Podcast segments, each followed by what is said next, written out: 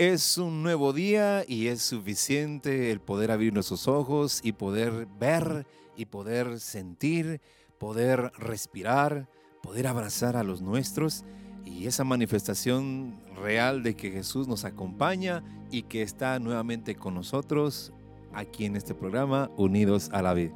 Así que les doy la más cordial bienvenida una vez más a este subprograma, a esta gran familia espiritual y que el día de hoy vamos a compartir ese tema, esa reflexión que le hemos puesto, mantente firme.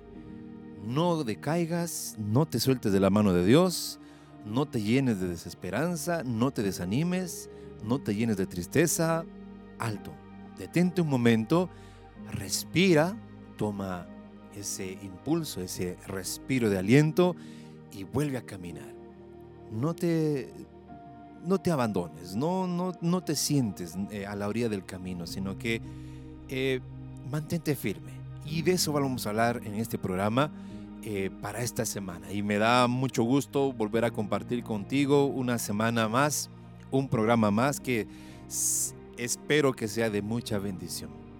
Quiero entonces poder entrar de lleno al tema y poder que juntos nos vayamos sintiendo parte de este programa y sobre todo que nos mantengamos unidos a la vida, unidos al amor, unidos a nuestro Señor Jesucristo, que es el que nos da la fuerza, la esperanza y la fe. ¿Qué es la fortaleza, mis amados hermanos? Hemos compartido semanas atrás eh, algunas de las virtudes eh, cardinales. La prudencia, hablábamos de la prudencia, hablábamos un momento de poder analizar qué es lo que vamos a hacer, ser muy prudente. Hablábamos el programa anterior sobre la justicia, esa justicia que va acompañada de la misericordia. Así como el Señor ha tenido misericordia contigo y conmigo, así tenemos que tener misericordia con los demás, practicar la justicia. Hoy hablaremos entonces de la, de la tercera virtud cardinal, la fortaleza. ¿En qué consiste la fortaleza? La fortaleza es aquella virtud la cual tú debes y yo también debemos de pedir que nos ayuda a vencer, que nos ayuda a pelear esa buena batalla, que nos ayuda a no desistir, que nos ayuda a mantenernos firmes ante la prueba, ante la tormenta, que nos ayuda a mantenernos siempre de pie, por muy grande que sea el problema, por muy grande que sea la enfermedad. Es esa virtud la que nos ayuda a poder vencer esos obstáculos que encontramos en nuestro camino en esa perseverancia cristiana. Y vamos a hablar sobre esto porque me parece bien el poder recordar un momento que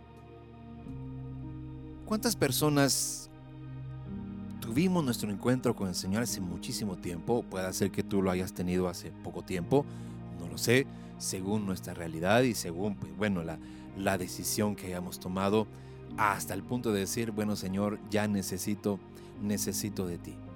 Hoy quiero entonces que vayamos platicando un poquito sobre eso. Esa fortaleza es la que nos va a mantener siempre de pie. Un momento te hablábamos sobre, recuerdo Dios, sobre una palmera palmera que encuentra allá en la playa, la encuentras allá en el Caribe, allá en, las, orillas del mar. Y cuando sopla el fuerte viento, la palmera lo que hace es que se tambalea de un lugar a otro. La palmera va donde el viento o se inclina donde el viento la empuja.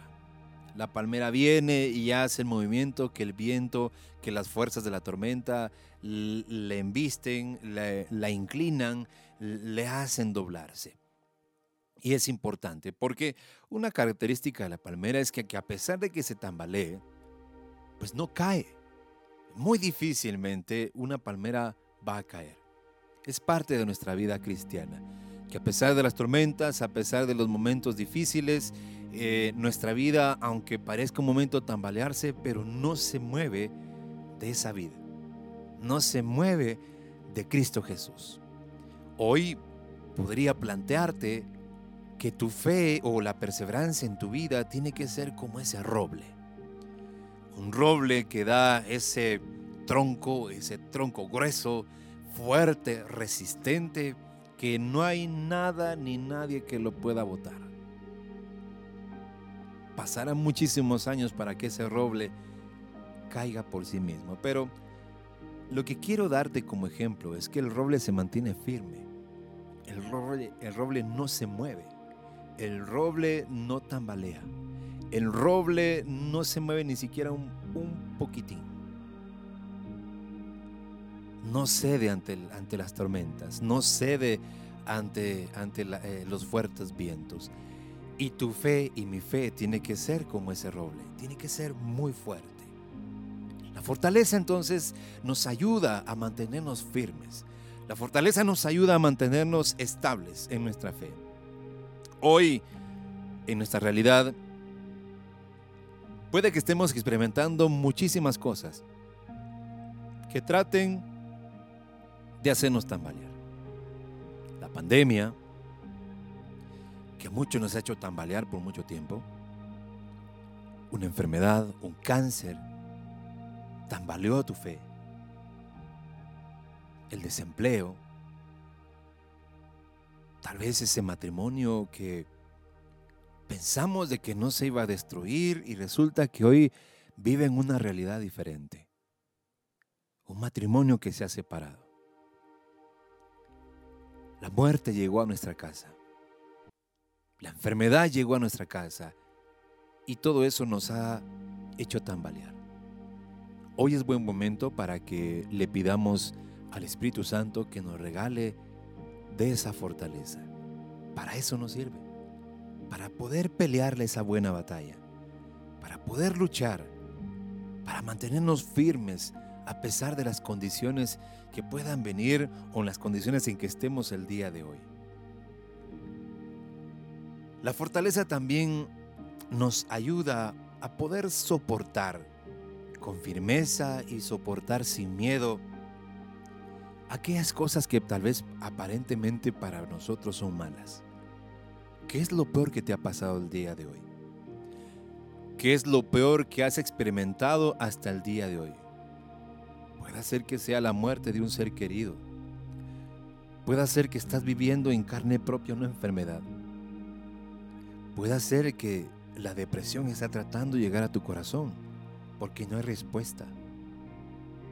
No hay una luz.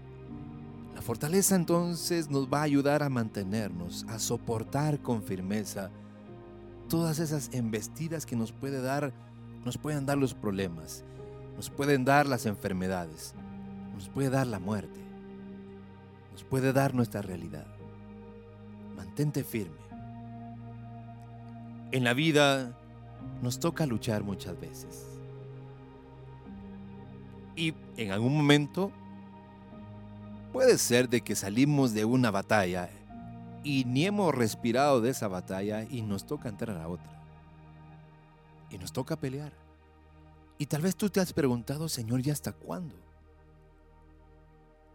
Tal vez tú eh, en tu oración solamente le dices a Dios, Señor, ¿hasta cuándo tendré que sufrir?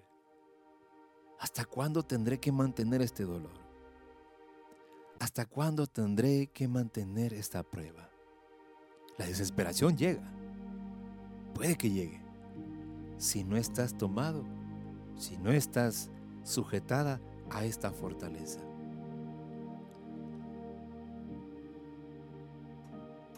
Cuando hemos visto algunas películas de la época antigua, de los soldados romanos, por ejemplo, cuando vemos películas de los espartanos, vemos películas de los griegos, podemos ver de que esos personajes llevan una armadura, llevan sus sandalias, llevan su coraza, llevan su casco, llevan sus muñequeras, llevan su cinturón. Pero algo importante es de que esos soldados en una mano llevan la espada, en una mano llevan la lanza. Porque en la batalla, mis hermanos, en algún momento nos toca pelear. En algún momento te toca pelear por tu matrimonio. En algún momento te toca pelear por tus hijos estoy hablando de esa pelea sana. No se trata de pelear con tus hijos, se trata de pelear por tus hijos. arrebatarlos de la tentación, arrebatarlos del pecado, arrebatarlos de aquellas aparentes amistades que tal vez lo están, le están influyendo para algo malo. Y tienes que tener el carácter, tienes que tener esa fuerza para pelear por tus hijos.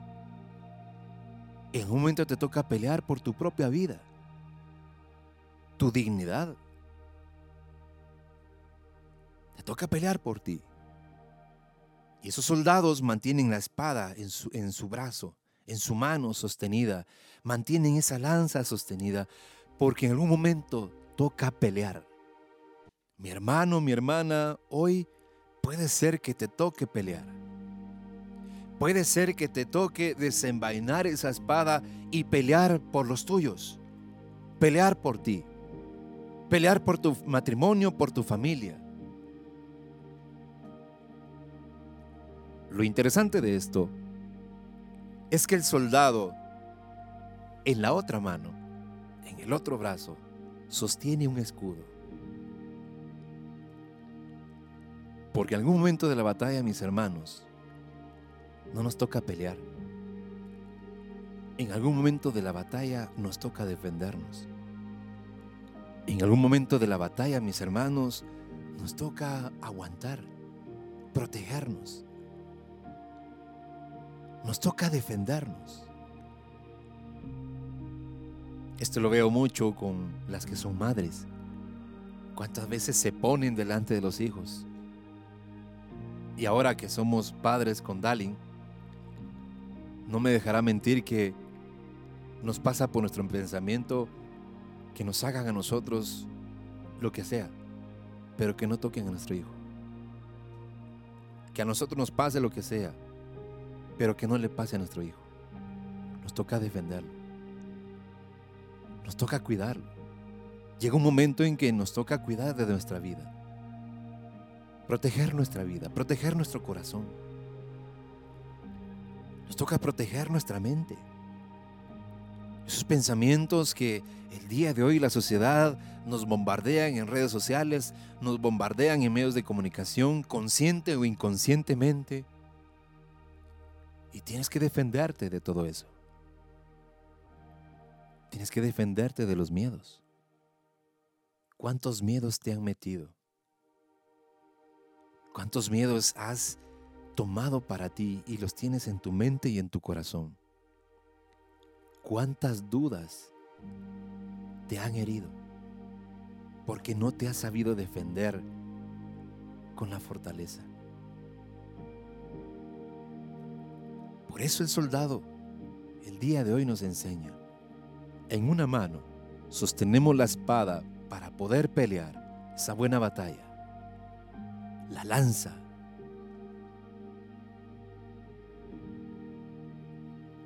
A otros soldados tal vez les toque la flecha, el arco. ¿Qué arma quieres escoger el día de hoy? Y no te estoy hablando de que hagamos revolución. Estoy hablando de que defendamos nuestra vida espiritual de que defiendas tu familia.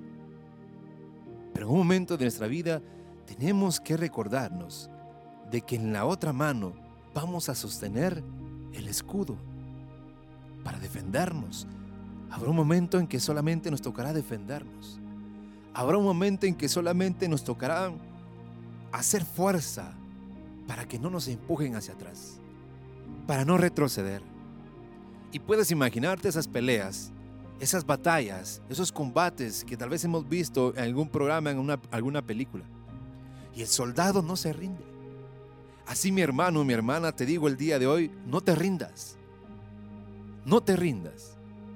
Puede ser que el día de hoy te toque pelear. Puede ser que el día de hoy te toque defender. Pero lo que te toca hacer el día de hoy, lo que te dice el Señor, es pelea, soporta, pero pide esa fuerza, la fortaleza, para no decaer. Mantente firme, mantente de pie, mantente valiente.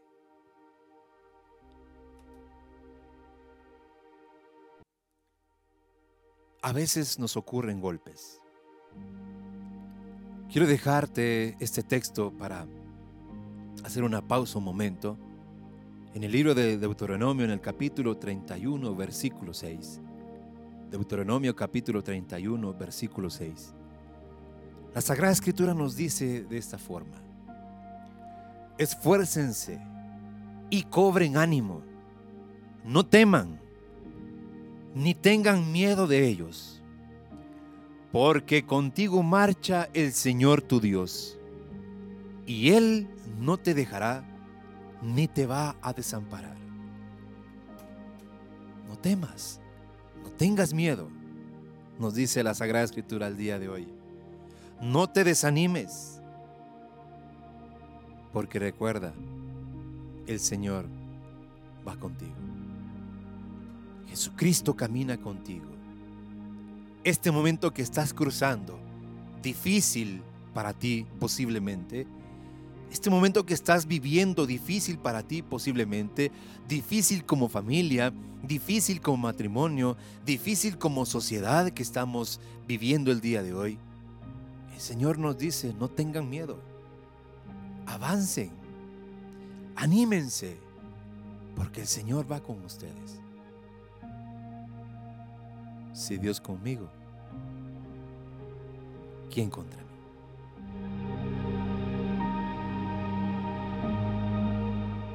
Sea cual sea esa guerra que se levante contra ti, tienes que tener la certeza de que con el Señor la vas a vencer. ¿Cuánto tiempo va a durar? No lo sé. ¿Qué tanto tendrás que pelear? ¿Qué tanto tendrás que defenderte? No lo sé. Pero la fortaleza te mantendrá siempre firme. Esa gran virtud cardinal que lo que te quiere enseñar es cuál es el camino que debes seguir, en dónde debes de mantenerte. A veces las pruebas, a veces las tormentas golpean nuestra, nuestra alma, golpean nuestra vida, nuestro interior. a veces una tristeza derivada de una enfermedad, el desánimo, a veces la depresión. Hay algunos golpes que nos da en el, enemigo en el transcurso de nuestro, de nuestro caminar, de nuestro perseverar, y que tal vez son muy fuertes. Esto me recuerda a algunos comentarios de tantos hermanos que he tenido la oportunidad de poder servirles a lo largo de ya casi mis 24 años de estar dedicado a servirle al Señor en la iglesia a través de este servicio pastoral de la música, de la alabanza. Me hice muchos amigos y en este caminar me topé con muchos que me dijeron, pero mira, ¿cómo es esto posible? Porque cuando yo no me había convertido, cuando no había tenido mi retiro del encuentro con el Señor, mi vida era, estaba bien. Mi vida estaba normal, no había mayor problema, habían pequeñas cosas, pero no me afectaba. Ahora que estoy perseverando en el Señor, pareciera que todo se me viene encima. Y es lógico. Es lo mínimo que podía pasar porque ahora tus ojos espirituales se han abierto a esa gracia del Señor y ahora puedes discernir bajo esa libertad que Jesús te ha dado, que Dios te ha dado desde tu inicio, puedes tomar la decisión. Ahora tienes el discernimiento para saber y poder escoger qué es lo bueno y qué es lo malo. Obviamente, esas batallas se van a levantar ¿Por qué mi hermano ahora que empecé a rezar el rosario? ¿Por qué ahora que empecé a hacer mi oración? ¿Por qué ahora que empecé a orar como familia vienen esas pruebas? Y no le encuentres una explicación lógica. Tal vez no lo vamos a entender. Los misterios de Dios que hablamos en programas anteriores. Hay cosas que no entendemos. Lo que sí es cierto, mi hermano y mi hermana, es que el Señor te puso esa inquietud en el corazón, en tu familia, para prepararte desde un principio para esa batalla que tenías que librar el día de hoy. Las cosas no pasan por casualidad. Hay un propósito por el cual Jesús va poniendo esas inquietudes en el corazón, va poniendo esa hambre de buscar al Señor, va poniendo esa sed de descubrir realmente qué más tiene Dios para mi vida. No puede, no puede mandarte a una pelea sin que tengas el entrenamiento. Por, por mi trabajo, que algunos lo conocen, me desenvuelvo en un área donde, bueno, los, los hombres, las mujeres reciben entrenamiento casi que todos los días. Incluso hasta, hasta yo voy agregado ahí. Hago entrenamiento.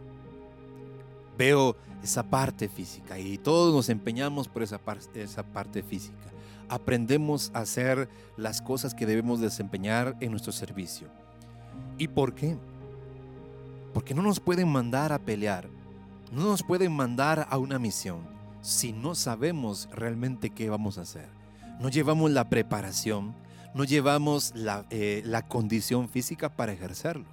Lo mismo sucede en tu vida y en mi vida espiritual.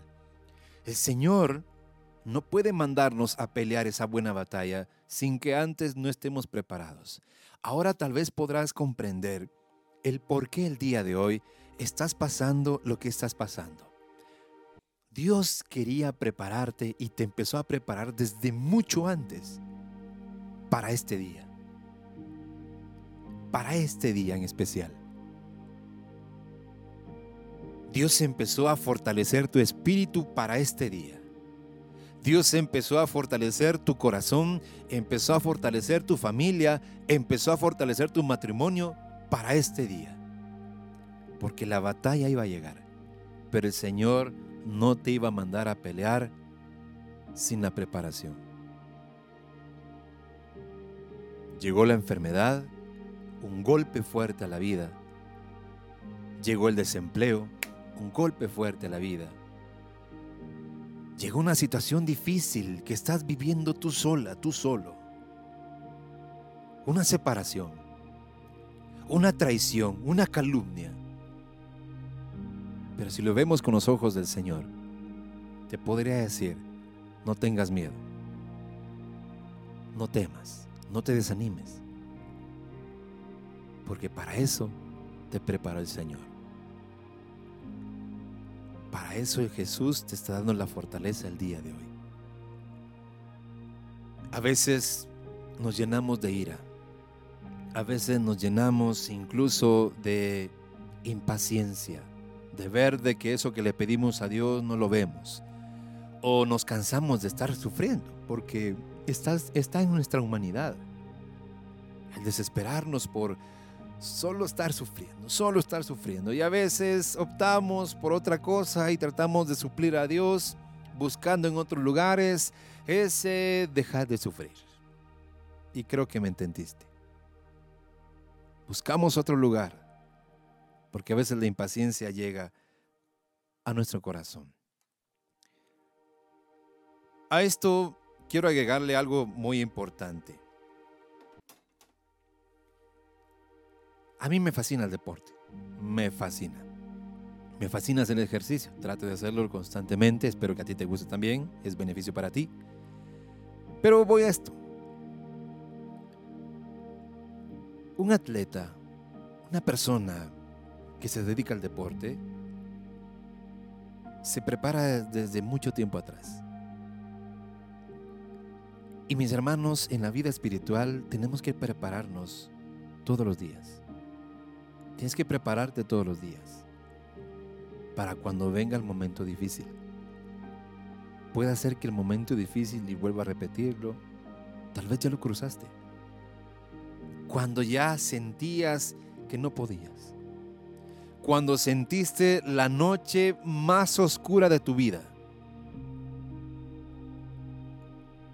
Traigo este momento el texto de la Sagrada Escritura cuando dice que el Señor iba con los discípulos, iban en la barca, en la tormenta, en la noche más oscura, a la hora más oscura, dice la Sagrada Escritura de la noche, surgió la tormenta. Y esto me trae para poder decirte, mi hermano, que cuando sientas realmente que ya no puedes, es la hora más oscura de la noche espiritual.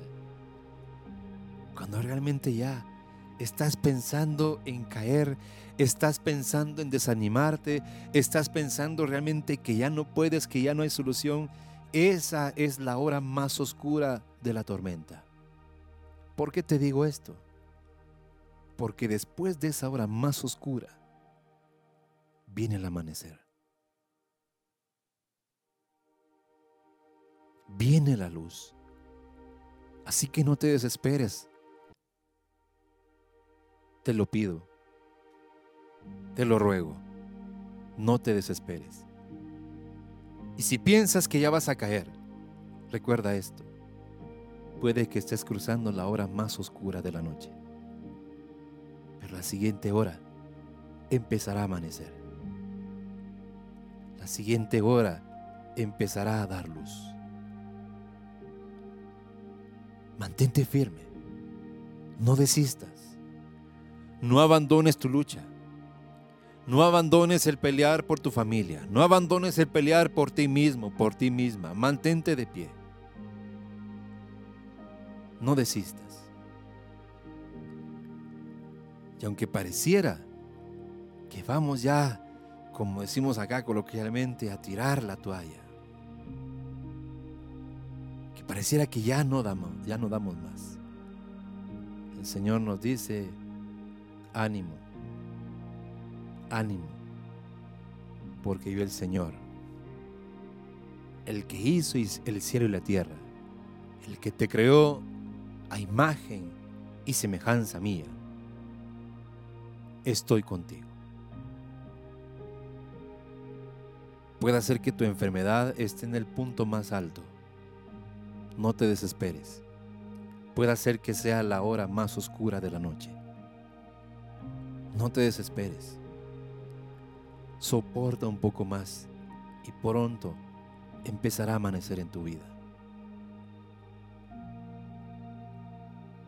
Puede ser que esa pelea que estás dando ya estás cansado. Tus brazos espirituales se están cayendo y eso me recuerda cuando nos dice el texto en la Sagrada Escritura cuando Moisés estaba con las manos levantadas el ejército de Israel ganaba la batalla.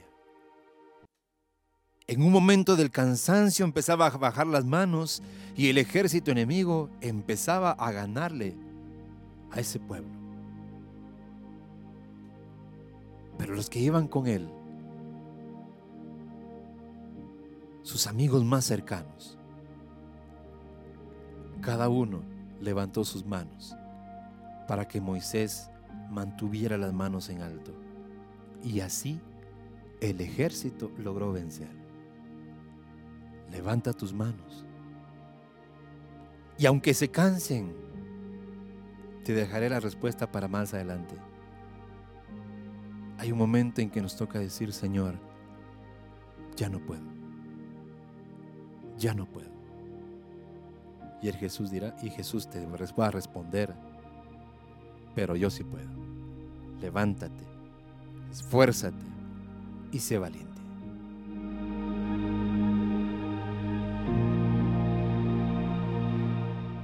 Cuando ya no puedas más, solamente repite esas palabras. No puedo más continuar así, sin ti, Señor, sin esa fuerza. Quiero dejarte unos consejos que pueden servirte para mantenerte firme, para no decaer. Y los quiero ir comparando con la preparación de un atleta, de una persona que busca tener éxito en el área deportiva. Y nos va a servir muchísimo. Lo primero que tienes que hacer, mi hermano, mi hermana, para cimentar esta virtud de la fortaleza es que te enfoques en primer lugar. ¿A dónde quieres llegar con esto? ¿Para qué quieres la fuerza? ¿Para qué quieres la fortaleza? Haz un plan. Prepárate. Y prepárate porque este entrenamiento en tu vida espiritual puede que vaya a tardar un buen tiempo. Ahora, ¿cómo nos vamos a preparar en nuestra vida espiritual? ¿Cuál se va a ser nuestro entrenamiento diario? Un maratonista lo que hace es cada cierto tiempo corre y no, y, y no creas que el primer día va a correr los 42 kilómetros, no, es paso a paso. Y te puedo dejar el día de hoy este paso. Crea tu plan de vida espiritual. Empieza por la oración. Proponte entrenar tu espíritu en la oración. Ora. Tómate un tiempo diario para orar a conciencia. Luego, tenemos que tomar en cuenta que esto nos va a llevar un buen tiempo. O puede que ya te llevó un buen tiempo y tal vez estarás pensando, bueno, ya llevo un tiempo, bastante tiempo orando. Y, lo que, y vuelvo a repetírtelo, Dios te estaba preparando desde mucho antes para esa buena batalla. Consejo que quiero dejarte. Busca un guía espiritual. Así como aquel atleta busca un entrenador, así como aquel atleta busca aquella persona que esta persona considera que será capaz de entrenarle, será capaz en, algún momento de la vida llamarle la atención si está haciendo algo mal, corregirle para que pueda entrenar bien y para que pueda rendir bien en el área deportiva.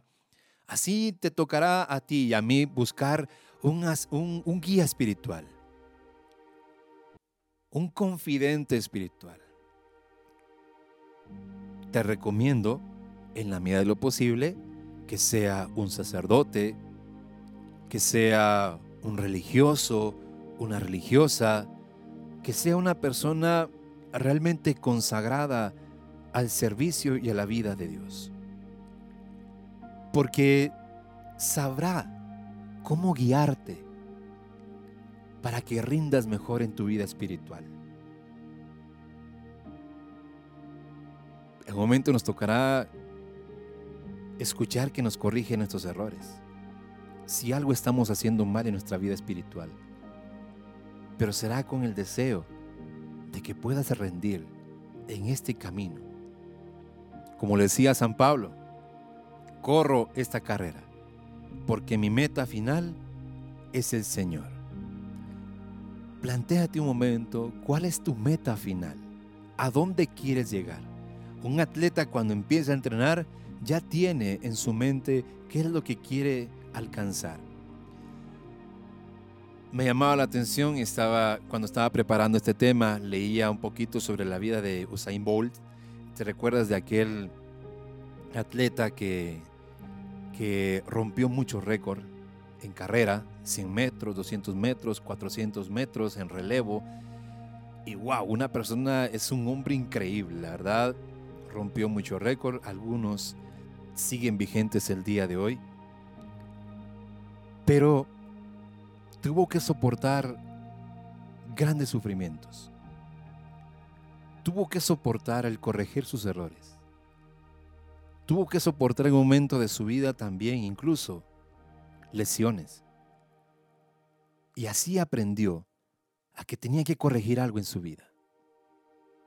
Hoy es recordado como uno de los mejores deportistas del mundo en toda la historia. ¿Cómo quieres ser recordado en tu vida espiritual? ¿Cómo quieres ser recordado en tu familia? ¿Cómo quieres ser recordado en tu entorno, en tu comunidad, en tu parroquia? Para eso, busca a esa persona que tú sabes bien que en un momento dado te puede decir alto. Piensa bien. Discierne bien. Porque lo que estás haciendo tal vez va por otro camino. Búscale. Y eso te va a servir en tu vida espiritual. Otro aspecto que puede servirte, te lo dejo como consejo, es toma en serio tu conversión. Tómalo muy en serio. Toma en serio las cosas del Señor. Un deportista, a pesar de que es, voy a hablarlo así, es un juego para algunos, para el deportista ese deporte que practica es su vida. lo da todo en la cancha, lo da todo en la cinta, lo da todo ahí donde le toque participar. Tu vida espiritual, mi hermano y mi hermana, mi hermana, es darlo todo. Tómate en serio tu conversión. Tómate en serio esa búsqueda de Dios. Porque si algo tiene el Señor, es que Él te busca en serio. Él no te busca para pasar un rato. Él te busca para que tengas una relación cercana con Él. Y por último, te dejo este consejo. Prepárate y no pierdas de vista lo que quieres alcanzar. Te dejo esta pregunta para tu reflexión, para tu oración personal. Lo que haces el día de hoy, lo que vives el día de hoy, ¿cuál es la meta final? ¿Realmente qué quieres alcanzar en tu vida? Decía San Pablo con estas fuertes palabras, todo lo considero basura comparado con el Señor. Te pregunto, ¿cuál es tu meta final? Las riquezas vienen y van. Los bienes vienen y van. ¿Cuál es tu meta final? Termino con esto, te dejo este texto de la Sagrada Escritura en el libro de los Efesios en el capítulo 6, versículo 10. Efesios 6:10. Por lo demás, hermanos míos, manténganse firmes en el Señor y en el poder de su fuerza. Mantente firme en el poder del Señor y en su fuerza. Y de todo corazón espero que esta reflexión pueda ayudarte en tu vida espiritual, pueda hacerte seguir perseverando, pero sobre todo pueda seguir creyendo de que el Señor está contigo. Recuerda esto, llegará un momento que nos toque pelear, llegará un momento en que nos toque defender, soportar, pero lo que sí es cierto es que el Señor en todo momento está con todos nosotros. Me alegra haber compartido contigo un programa más y te recuerdo que te espero la próxima semana para poder compartir y reunirnos aquí en Unidos a la Vida.